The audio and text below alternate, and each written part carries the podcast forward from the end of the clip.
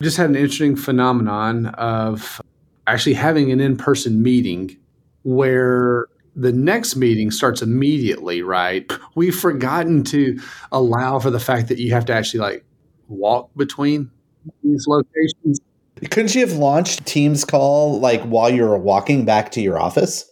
I have seen a lot of that. I'm like, hey, you can wait like 45 seconds to get back to your office. I don't need you to like launch this as you're you know walking through the parking deck. And I've heard of some organizations that are starting to start meetings five minutes after the hour that give people time. But at the same time, if you know your meeting's starting five minutes after the hour, you're probably going to let the last meeting run over the hour. It's like closet space. I mean, you're going to use as much as you have. Welcome to Touchpoint a podcast dedicated to discussions on digital marketing and patient engagement strategies for hospitals, health systems, and physician practices. In this podcast, we'll dive deep into digital tools, solutions, and strategies that are impacting our industry today. We hope to share a lot of great information with you and have fun along the way. Thanks for joining us. Now, here are your hosts. Welcome to episode number 315 of Touchpoint. As always, that is Chris Boyer. And as always, this is Reed Smith. I think always. Yeah, you've always been Reed Smith, haven't you? I have always been Reed Smith. I've always been a co-host of the show. Yeah. yeah. Now I'm checking myself, and I have always been Chris Boyer. So I think we're good today. This isn't like the Dukes of Hazzard, where you had the cousins show up for a while, Coy and Vance, and then the you know then and Luke came back later. You know, kind of thing. So, Man. Well, welcome one and all. Thanks for tuning in. Thanks for coming back for another episode. I hope you've come back. If you're new, welcome. If you've returned, uh, we certainly appreciate that. I don't know why, but here as of late, not even in the new year, but the last six months, let's say, I feel like we have heard uh, over and over again from folks via LinkedIn or in person or, you know, conversations, you know, people listening to the show. And so anyway, it's really, really nice to, to hear all these episodes in. So if you'd like to know more about the other 314 episodes, you can find out more about those and many things uh, that you might find interesting on other shows over at our website, touchpoint.health. Touchpoint.health is the website. And again, you can check out the show, but you can also sign up for what's called the TPS report. And if you uh, navigate up to the top there, you'll see it name, email address. And what that does is get you one email at the beginning of each week from us with five articles to kick things off. So we try to curate that over the course of a week's time, and hopefully it's uh, content that uh, uh, you find valuable and will value add for the show. So we'll uh, we'll pause here, let you go do that, and be back with today's topic.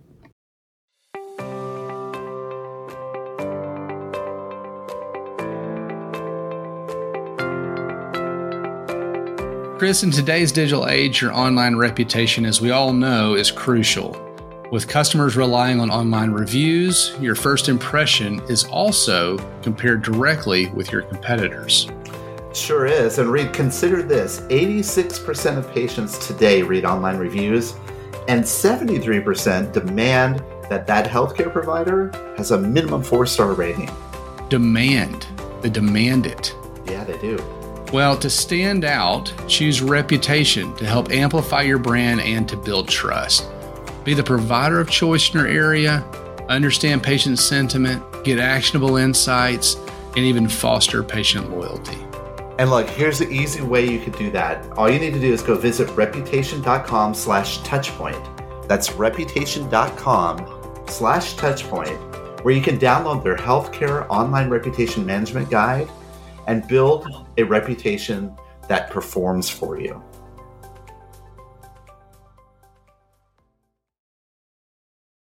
Today's episode Reed was actually inspired by a comic I sent you earlier today that was actually posted by a good friend of the show and a person who formerly was a host of one of uh, Touchpoint Media's podcasts, uh, e-patient Dave, Dave deBronkart.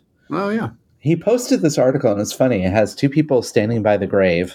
It's it's already taken a dark turn, but uh, and, and, the and the widow apparently she's dressed in black is tr- speaking to the other person that said, In order to make an appointment, he first had to update his operating system, download an app, get a username, choose a password, log into a health portal, navigate to messages, and write his doctor. And by then it was too late. But that really is a state of the state of sometimes the user experiences that we have in healthcare. Wouldn't you agree? Yeah, probably hits a little too close to home or a little too realistic or something. But yeah, I mean, it really is. And I think that's what today was marketing is fine and good, acquisition is fine and good, but sometimes you know, what we're asking the consumer to do, you know, we make things way too convoluted, right, or way too hard, or you know, kind of however you want to, or both. It's not clear.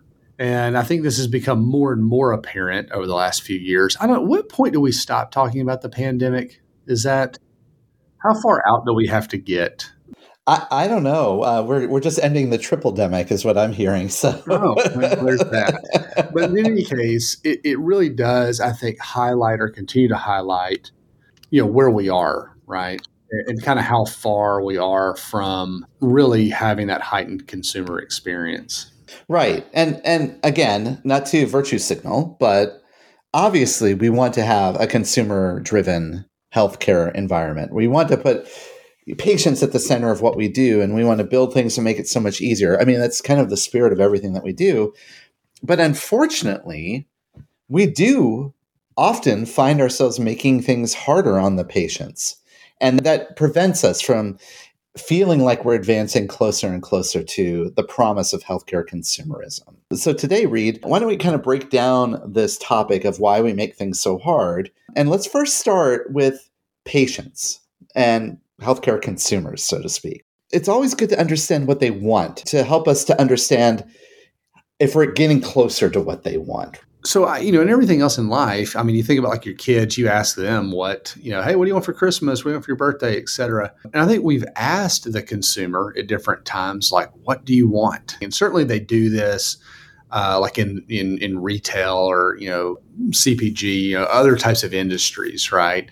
But this article that you found from some CVS, you know, that kind of talks about you know what the consumer wants, I think is interesting. I, I think at a very broad level, if you just kind of ask me, right, without me looking at anything like you know what do consumers want, you know, things that come to mind for me are words like you know convenience, and again it's a little bit of a sliding scale based on the level of acuity or the chronicness or chronic condition that we might be talking about. But you get into things like empathy or clear direction. I also think about like we want it to be not as expensive. We want it to be from high quality providers. There's a variety of things that over the years, I think you and I kind of we, we reach into the recesses of our mind. And remember, these are things that come up often in consumer studies. And don't get me wrong, we do a lot of polling on the experience of our patients and our health systems and stuff like that. But the CVS study, it's called Healthcare Insights Study from 2022, they have some interesting insights. And I think I particularly like the fact that CVS is doing this because they have a decidedly consumer centric mindset. it's interesting, right? Because it is more of a retail based application, but I think that is actually probably a good thing. Yeah. I think that's the way people are thinking about things. Instead of trying to force people into like our model or our thought process, moving towards that mindset is, I think, where we're starting to find and starting to see a lot of organizations uh, do that, right? One thing I thought was interesting that they called out in here was that providers, consumers, uh, both, you know, seek higher levels of engagement via communications. They want to have that two way communication between patients. I call out a stat that they said 60% of consumers that are taking some kind of medication for a complex condition want to have ongoing communication between their primary care physician and themselves. They feel that's very important. And just simplicity. People are looking for, you know, clear you talk about communications, but just as a whole, even the care delivery piece, how is it clear, simple, effective? Where do I go? What do I do? Healthcare is a very complex thing if you're in the middle of it, and particularly when you're maybe emotionally in a state where you don't want to be thinking too hard about this. You want to do whatever it takes to to feel better. You know, another good insight that they kind of illustrate here is that patients value deeper and more meaningful relationships with primary care doctors and other providers. And they find that virtual is a way to fill that gap. And they really see virtual and telemedicine as a way to have that relationship now with their primary care doctor. Yeah, I think that's again, people want to be known, want to be seen, heard, you know, that kind of thing, which kind of bleeds into some of their other thoughts around that people want their PCPs to understand, you know, their personal goals and lifestyle choices or medical history. Again, more of a personal relationship, right? So these things kind of go hand in hand. People are probably in recent history used to the hectic in out hey how you doing what's going on so you're feeling a little under the weather today you know it's like that whole i mean it's sick care right it's not it's not well care so again people want that connection from their pcp to really understand them more holistically to align to that Reed and i guess kind of these all these insights are kind of building up on top of each other they're very open patients are to having their health information shared across multiple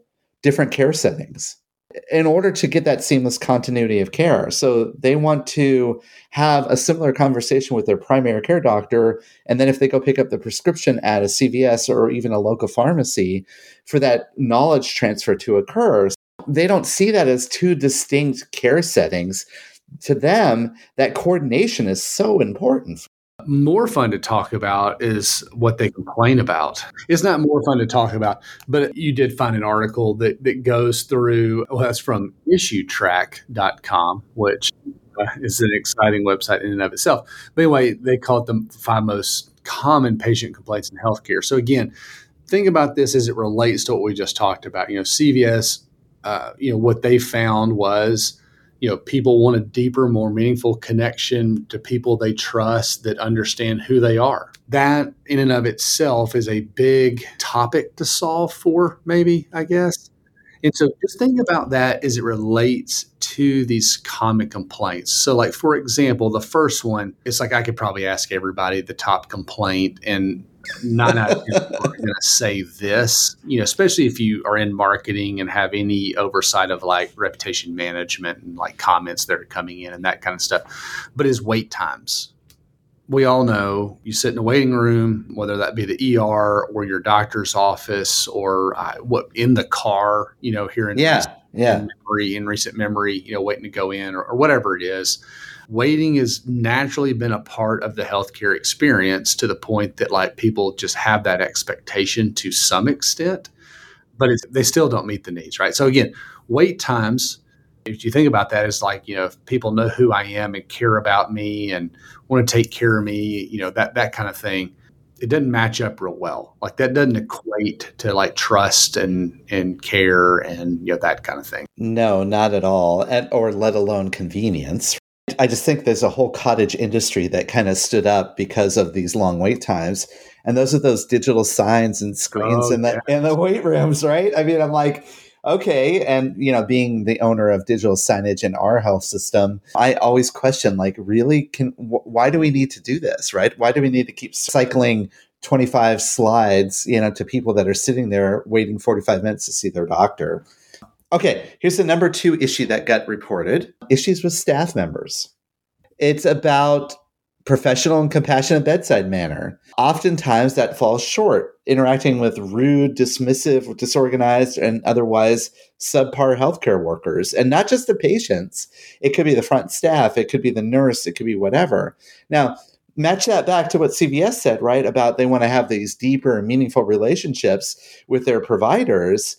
Well, that is a clear line of like where there is a problem here. I mean, we've always talked about the fact that people are much more concerned about how they're treated as a person, not how their disease is treated. And that's what this is speaking to. I'm not saying that if you need to have heart surgery, that you're more concerned with how nice the surgeon is versus if he is successful at his, you know, at, at the procedure itself. That's obviously not true. Uh, if I had to pick one, I'd pick the like, hey, you're the best surgeon in the world, but they are they are very much concerned about how they're treated as as people.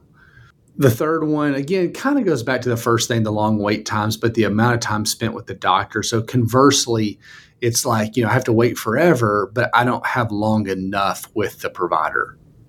It's like, you know, PCP, they're seeing like four people an hour, you know, so 15 minutes. We don't get 15 minutes with the doctor. They come in, they leave, nurse comes in, the nurse leaves, you're laying around, sitting around, the doctor comes back in right at the end. You know, I mean, so again, you know, the amount of time spent with the doctor. So again, back to like knowing me as a person, trusting, you know, holistically, you being invested in my healthcare. Uh, you can see kind of where this one comes in. Direct line to that telehealth is a way to have that personal relationship with your doctor.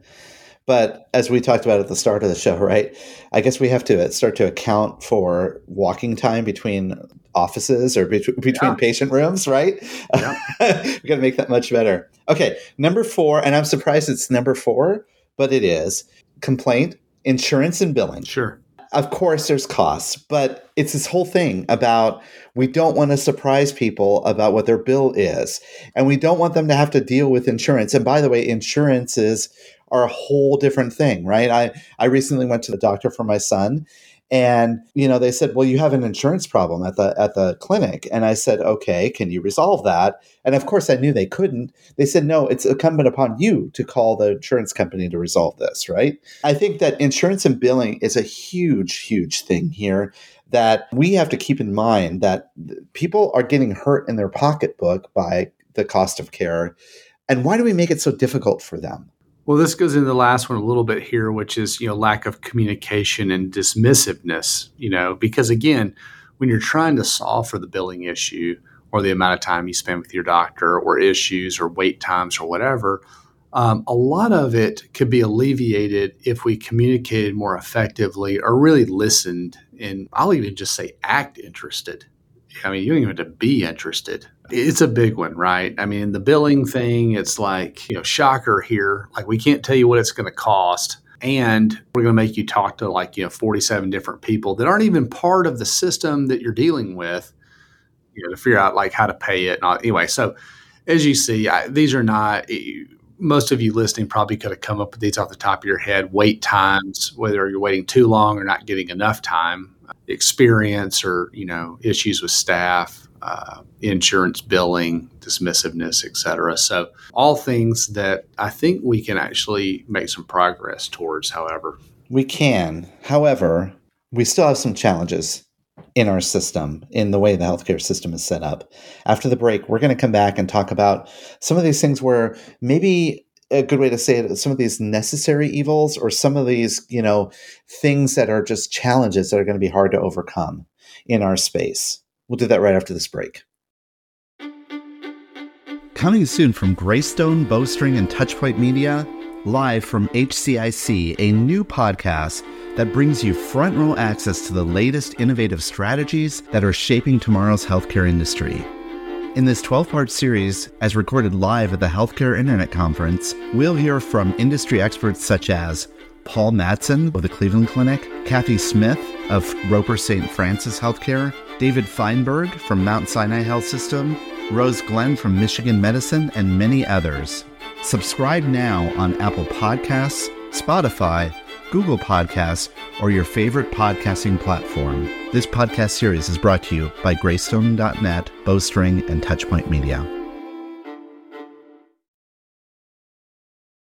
Okay, Reed, we were talking about why do we make it so hard for patients to interact with us? We kind of talked about some of the things that they really like and some of the things that they don't like. Now let's talk about our industry. We'll kind of look inside of ourselves and let's figure out why is it so hard? Why are we making it so hard for ourselves? And I, I think you and I have a lot of great personal anecdotes about this, but there's also, um, we're going to use as part of this conversation an article that was published on the School of Public Health at uh, uh, at the Harvard Medical School, and it's called Eight Challenges to Consumer Driven Healthcare.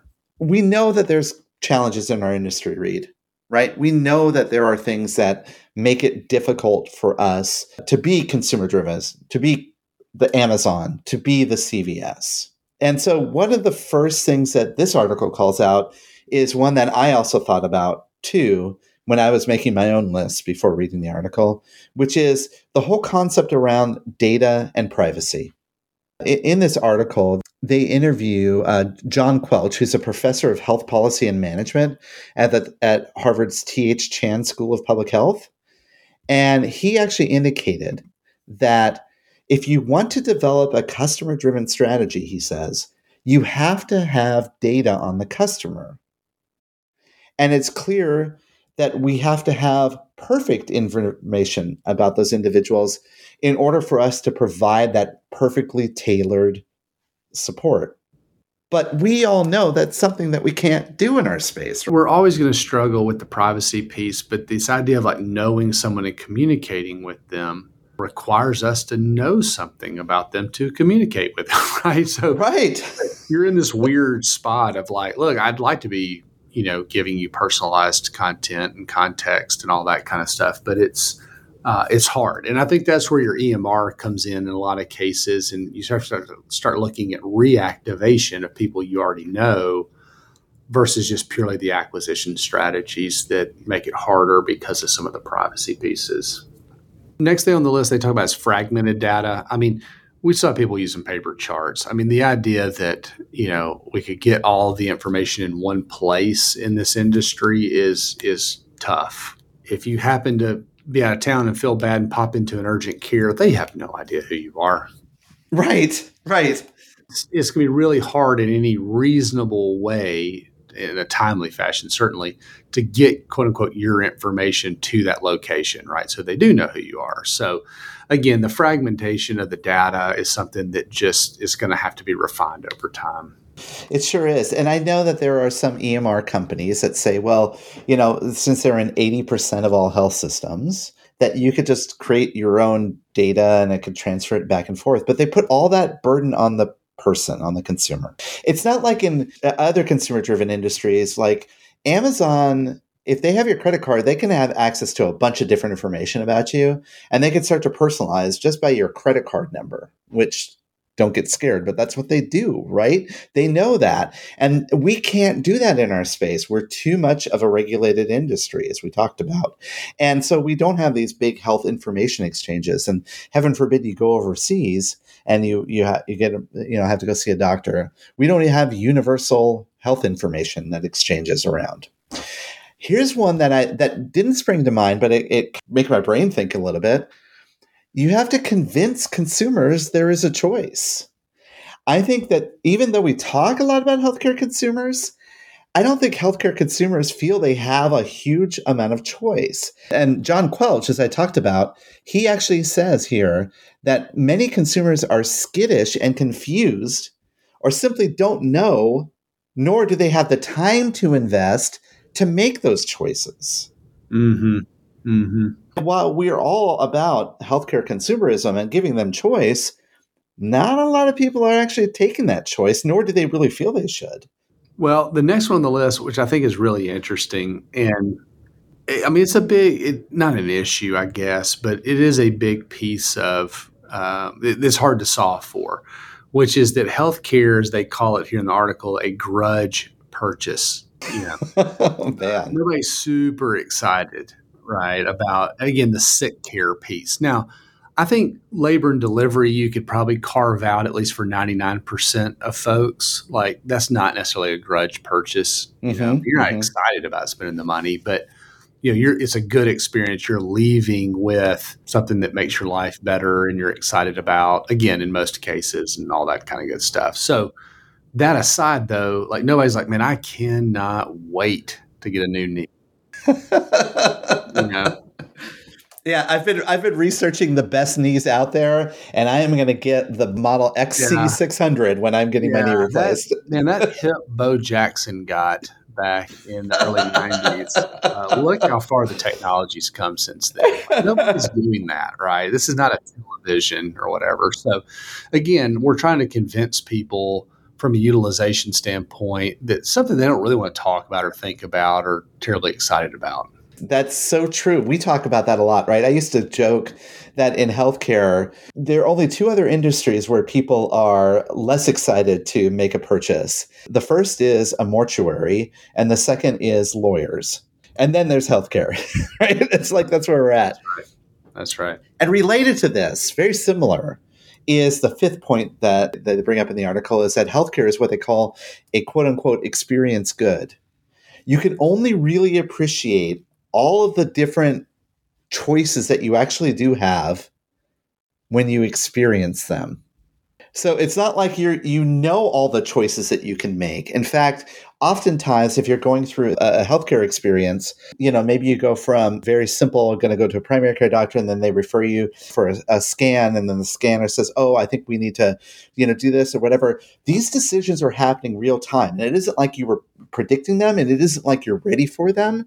And so what you're doing is you're just kind of experiencing it in the moment. The whole point around that is is that you can't really understand what is a good experience or not, you're only left with, after that experience happens, having a value judgment about it. Why is that so hard for us? Is because how can we provide all these choices to them when we don't even know where their care is going?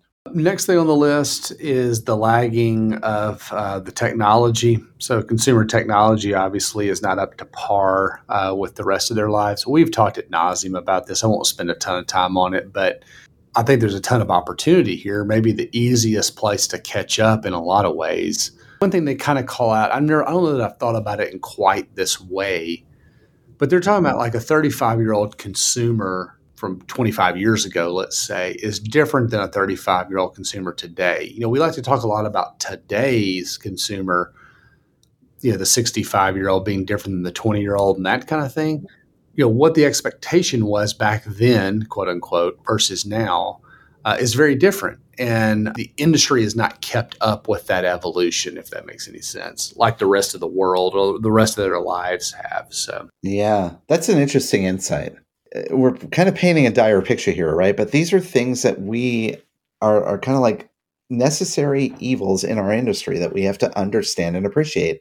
Here's the other one healthcare consumers are like, as the article calls them, snowflakes. They're uh, all uniquely different. Oh, okay. a different direction there for a second. but I get it. Look, we we talked a lot. We talk a lot about personas and being able to try try to draw lookalike groups, and we're using that kind of concept based on other industries that have that where you can kind of create you know different persona groups and you could say people that are 35 to 50 they purchase this way or, or what have you. I think that's really important to understand and i'm not saying persona work is not good it's very important but in this particular case while we have clusters of consumers who share things around attitudes and around behaviors and around opinions and we can even like look at a person who gets diagnosed by this procedure will then need this kind of care and we can kind of develop these persona groupings. The article points out that there is no homogeneity either in the way consumers approach healthcare decision making or in the way that we deliver healthcare you know this whole concept of like you know there's multiple different customer journeys to take well this is just reinforcing that. This is a challenge that we have. So both on the way people make decisions and and also on the way we deliver care it's very very hard to draw these very simple and and repeatable customer journeys. Well last thing they call out and again won't spend a ton of time on this is the inaccessibility uh, so we talked about it earlier with the physicians, you know, the less face time, for example. And so, you know, you can't just ping your doctor like you would other subject matter experts in your life, whether that be a, a banker, for example, or a lawyer or something like that. You know, somebody that's got an expertise that you don't have.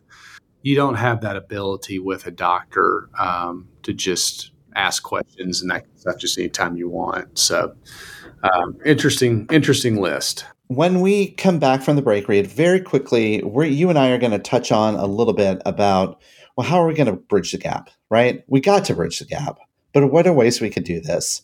And we'll just talk a little bit about how we could take these challenges and turn them into opportunities. We'll do that right after this break. All right so what do we do now?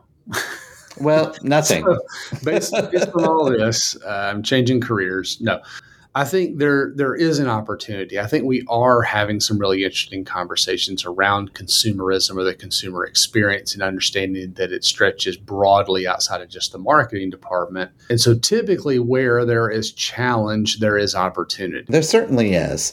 We understand that UX UI is a very important thing. Understanding the user experience and uh, user interfaces is going to be very helpful for us to help us to cross that gap. And we found uh, another article that is called How to Turn Healthcare Consumerism Challenge into an Opportunity. And I think it, the points that they bring up here actually make a lot of sense. One of the first things they say is you have to make the best use of your insights into what your customer is.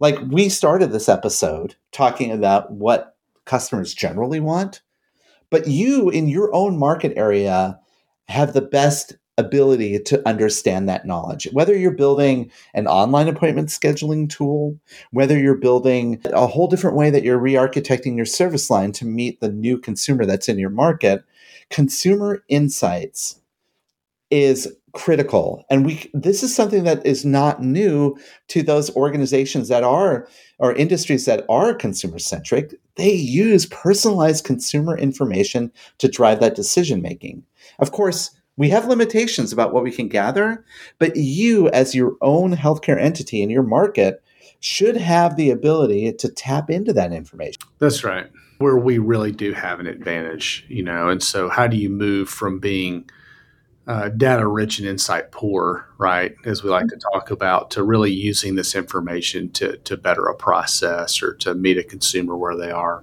Next thing they've got on the list is really the delivery of convenience, you know, creating convenience. I think you know the use of telehealth and virtual you know we were shown during the pandemic can work. I, I know it's gone back down and you know the you know the day-to-day utilization is maybe down from where it was back then.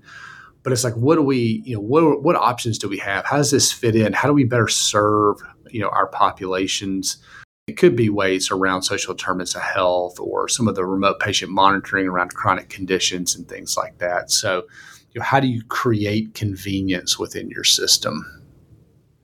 I think that's so critical. I mean, and, and, we're not talking about you have to make everything accessible. We know that it might be very difficult to get into your transplant program that's notoriously difficult. There are some things that are going to be very difficult to do. But there are other things that you could do to maybe take a couple of steps off of their journey. You did some analysis of a person, you know, trying to sign up for a program. Well, yeah, I've looked, of course, being a consultant for years, you know, you get to involved in all different types of projects and things like that. And so, you know, one opportunity was to look at a bariatrics program at a particular hospital. And you know, it was like, you know, market, we, need more marketing, right? We've got more competitors now. Uh, we've got more opportunities for folks. Our case volume is going down. We need more marketing. It's like, okay, well, maybe, you know, and so start kind of looking at it. And turns out all the marketing KPIs, impressions and click through rates and all that stuff were up like pretty substantially as case volume was going down. So, so you started kind of digging in further and realized that like operationally to become a patient we were making it extremely hard or this organization was making it extremely hard on these individuals where it was there were there were like seven steps and like 200 data fields that you had to like go through and fill out before somebody even talked to you. Now i get it. Bariatrics it, there, there are certain things that have to be done from an insurance perspective you know yada yada yada. I get that do you need them to do all those steps before you even talk to them? You know, kind of thing. Anyway, it's just it's just an interesting observation and, and potential opportunity. That also illustrates a couple of other points, right? Sometimes there is necessary friction with us too, like with um, primary care.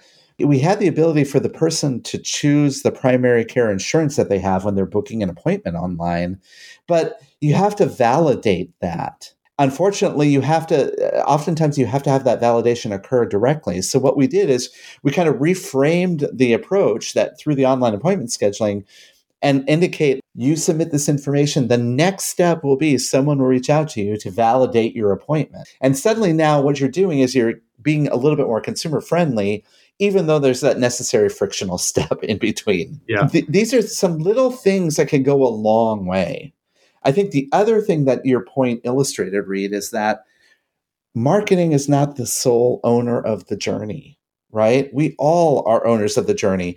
And so one of the things that I think is critical to help cross the the, the gap, so to speak, is to do that full robust journey like you just described lay that out and say what are ways bring the clinical teams in bring the you know the administrators in walk it through and say what can we do to make it easier for the customer make yeah. it easier for our patient right it, it takes a village in some cases to get people there well and again as a good consultant does you know i went and looked at a whole bunch of other websites out there that have bariatric programs and what I started realizing was I'm not sure anybody does it super well, right? Like if you don't know the steps, you know, I look at all these websites and like not one of them could I figure out what the process was. Like, where do I start? What's step one? Then what? Then what? Then what? You know, there was no clear way to figure out some of these things. There were a few like, hey, give us some information and we'll call you. And it was like, well, okay, but what if I just want to know like how this works? Like, what's the process? And so, anyway, we, we're we're potentially you know needing to kind of take a step back and and reimagine you know kind of how we're communicating with the consumer, and that it's about them and not about us, right? Absolutely, absolutely. I think that really speaks to the point of like when we start to close that gap between what the consumer wants and what we can deliver to them, there are a lot of opportunities for us to meet that need of the healthcare consumer. Are we going to become Amazon or CVS overnight? I don't think we are. There's a long journey ahead. But wherever wherever best we could do it, it really is in, inspiring for us to be able to close those gaps. I find a lot of value in doing that. I'm sure you do too. Yeah, for sure. So when we come back, Reed, we'll close out the show.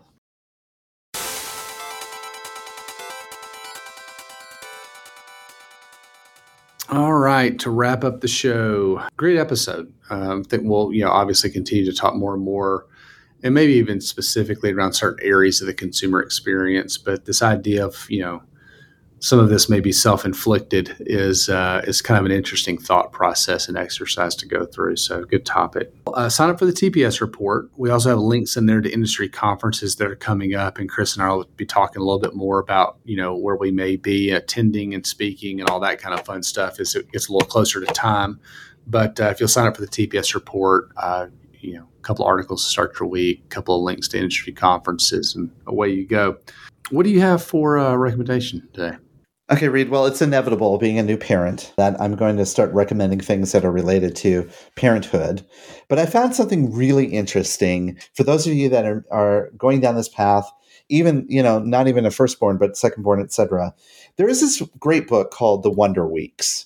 And I'm not sure if you've ever heard about this, but basically, The Wonder Weeks is a book about baby development. They say that within the first two years of a baby's life, they develop significantly. They go through what they call leaps, development leaps. This whole book that kind of talks about these leaps, they're cognitive leaps where the baby learns different things at certain times, right, and how they grow, etc. A friend of ours lent us the book, and they also said, you know, take a look at the book, but I would really download the app. And I did. What's really interesting about this app is it's called the Wonder Weeks app that I got, right? You have to pay a little bit for it. It's nominal, it's like $5. But basically, you plug in your baby's due date, not their the born date, but the date that they were planned to be due. That's right, what oh, the doctor said, right? And then it maps it out, and it maps out the the baby's life and 10 leaps it puts it into a calendar and you can open this up and every day it says like today i'm opening it up and it says that my son is five days away from his second leap oh interesting and then it shows you that um, the signals of when that leap is starting to occur. He's going to start to become more irritable. He's going to start to do this, do this, whatever. And then it also tells here's what the baby is going to be learning during this leap. And a leap usually takes about, you know, 10 days. At the end of the sleep, he's going to be able to put together patterns. He's going to be able to recognize your face and start to see that your face is the face of daddy. It also gives you games that you can play with your, your infant or your newborn at the time to help them cognitively start to use these skills, right? Nice. I'm going to tell you, not only is it cool, is it interactive, it checks all the boxes of the things that I like of having an app that's pragmatic and useful and interactive and you can do things. It's eerily dead on.